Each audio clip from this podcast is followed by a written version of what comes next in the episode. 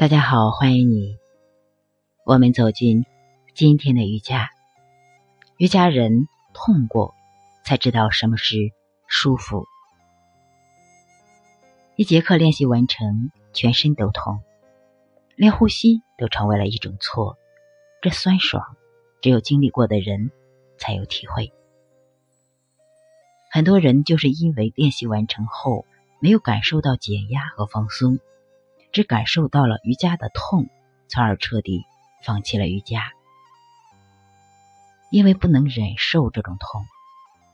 他们还会想出一堆认为自己不适合瑜伽的理由：骨头太硬，不适合练习瑜伽；瑜伽太无聊，练习没有感觉。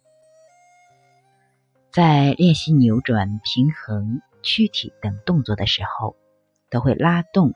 我们的肌肉关节改变了以往不运动的状态，所以会产生疼痛。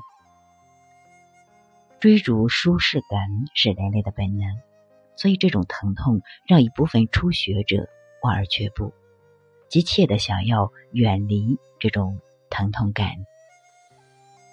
其实练瑜伽跟人类的某些生理阶段何其相似，小时候换牙。要经历乳牙脱落的痛苦，少年时候长个要经历骨骼拔节的痛苦，成人后经历第一次亲密接触的痛苦。痛是瑜伽给予我们的一件狰狞又温柔的礼物。其实身体和机器是一样的，经常运转的机器出现问题的几率是很少的。相反，那种经常没有运转的机器就会生锈，一旦投入使用，就会出现停机等现象。所以，这种经常不运转的机器就会很快的被淘汰，失去了存在的必要。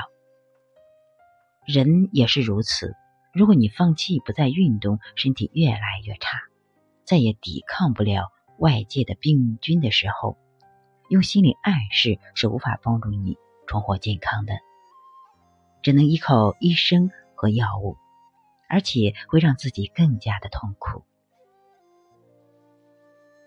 假如你觉得自己的身体僵硬、抵抗力差、缺乏活力，那就是机器生锈了。这时候，如果坚持练习瑜伽，你的肌肉、关节、脊柱等都会通过各种扭转等得到按摩。这种痛也会刺激到这些器官，神经也就变得活跃起来，血液循环也就会加速，人才会有精神。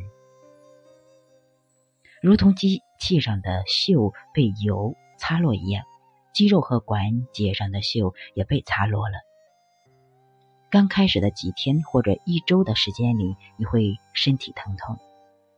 但是一个月之后，你会发现疼痛感慢慢的消失了，因为身体在随着运动而灵活起来，这些痛的地方也打通了，以前的疼痛或者身体不舒服全都不见了，身体的体式练习也和呼吸成为了一体，肌肉慢慢的柔软了，身形逐渐的挺拔，越来越优雅。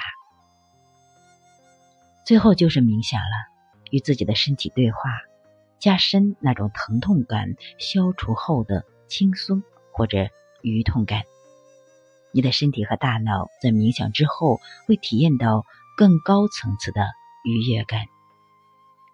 痛是生活强行赠予我们的一件狰狞礼物，要也得要，不要也得要。从不消化痛苦到敢于痛苦，再到消化掉痛苦，记录了一个人真正成长的过程。等你跨越了痛的门槛，迎来的那是一片舒畅愉快的原野。好，今天就到这里，感恩你们，痛并快乐着。